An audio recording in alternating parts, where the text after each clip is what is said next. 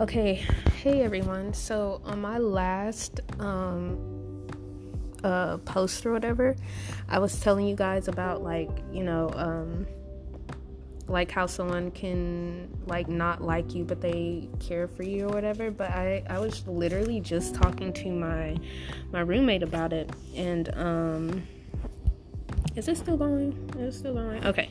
I was just talking to my roommate about it and it just kind of clicked with me like you know um here i'm gonna just say i'm just gonna tell you what i said. So um i told her i was like you know i told the person that i don't like them but um but i was like i'm wondering if that's true. It's definitely par- partially true but whatever whatever.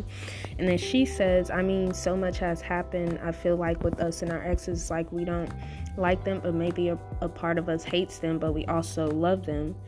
And in my response I said, yeah, that's probably exactly what, you know, the other person is feeling. And um, I also said, like he says, he probably is annoyed with me and everything, doesn't like me, but I'm I'm the one who who he is very comfy with and knows him and probably getting into something new isn't his thing. So he keeps me around, especially because he knows I'll never go anywhere. Like he thinks slash knows that I need him. Then I also um, continued to say, I was like, wow, you made me open my eyes. Well, I already knew. Um, well, those, but I was telling her, but those are my feelings. You know, that's kind of how I feel, but who's to say that he doesn't feel the same way? And so, like, me talking with her just kind of, um, I mean, not really. I don't want to say like made me realize because I do have a lot of uh, awareness to things, but it's like most of the time I'm in denial because I'm, you know, kind of blinded by uh, love or like, you know, uh, infatuation or something. But I get it, you know, like someone will keep you around just just because they're comfortable with you, but they don't really have to like you, you know, and it, it it, it kind of sucks. um, yeah, it kind of sucks because it's like, you know, um, you probably think that this person is just like really into you or just like really really want to be around you and stuff but it, it's just really all it really is it's just like their comfortability with you that's literally all it is and nothing more um yeah so i just i just kind of yeah i really appreciate my roommate because she really she really gets me like she really like knows how to help me understand the stuff that i'm going through and um i don't know like i'm not i'm not really i don't want to say i'm not really sad it like i will say that it does sting. It definitely does sting, but it's like I'm not sad because like I, I get it, you know. Like having someone around who knows your body, who knows you, who you're just super comfortable with, you know, you can sit in silence and it just be totally fine. And then it's it's very scary trying to get to know someone totally new, like, you know, just starting that whole process over. So it's just very easy to just hold on to that um excuse me, hold on to that person um until you really find something new. And I don't really know like what else to say or like how to feel about it. Really, it's just it's just all I can say is that is that it just stings, but I understand. Um yeah. Anyway, but yeah, I just wanted to get on here and say that. And then also me and my uh, roommate also call her my sister. I don't know why I keep saying roommate, but my sister. She's not really my sister, but that's my that's my beach. That's my dog. But um, we were also like she sent me a she sent me a TikTok video of like this person sleepwalking, and you know I was just watching the video and I was just kind of like in thought like, what is sleepwalking?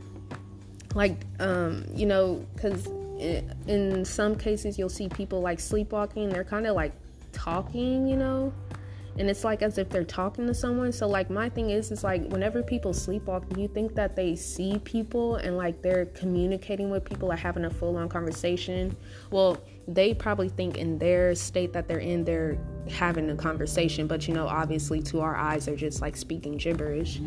But i wonder if that's like huh you know i wonder if they see people and then um, she also said like no, that's called possession. And I was like, huh, that might be what it is, you know, like you know, you we okay, so this world we we we don't know everything, you know. We don't know like how the body works or like what spiritual stuff is around us and stuff. So we could be like unintentionally inviting people into our bodies or into our souls, even in our sleep, you know. So I don't know, that could be something. And I don't know, I just, that just kind of like took me aback too. I was just like, whoa, you know, I was just like thinking about it like, damn, people who, um, are probably possessed or even people who have like schizophrenia like they that that's i mean i can't really speak on that. I really can't speak on a lot of stuff but i mean i am entitled to my own opinion.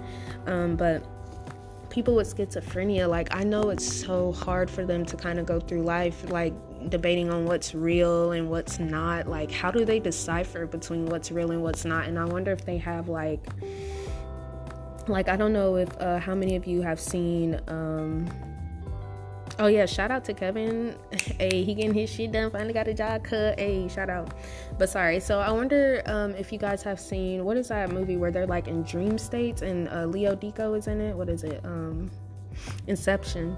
So inception they had like their their own form like their own totem to kind of um help them decipher what's real and what's not. So I kind of wonder, like, with people who have schizophrenia, like, do they have something like that to kind of help them uh, decipher what's real and what isn't? And, um, like, how do they help that? How do they, you know, it's just a lot, you know, but I can do my own research, but it's just a lot of stuff that I think about. Um, and, like, hmm, yeah, I don't know. And then um, also like with kids and stuff, like kids have a lot. I feel like kids see a lot of things and can feel a lot of things. And then like with us as adults, they'll like the kids, they'll tell us stuff, but we'll really just think like they're just gibberish talking or just talking mess or not knowing what they're talking about simply because they're just kids and apparently their brain isn't um, that much developed yet. I mean, rather if their brain is developed or not, like that doesn't that doesn't um, I mean, to a certain extent, it doesn't it doesn't mean that uh, what they what they're seeing or you know what they go through isn't isn't real or it, it isn't something that that's um, that needs to that light needs to be brought to or like you know um, but yeah, that's that's kind of one of my things too. Um,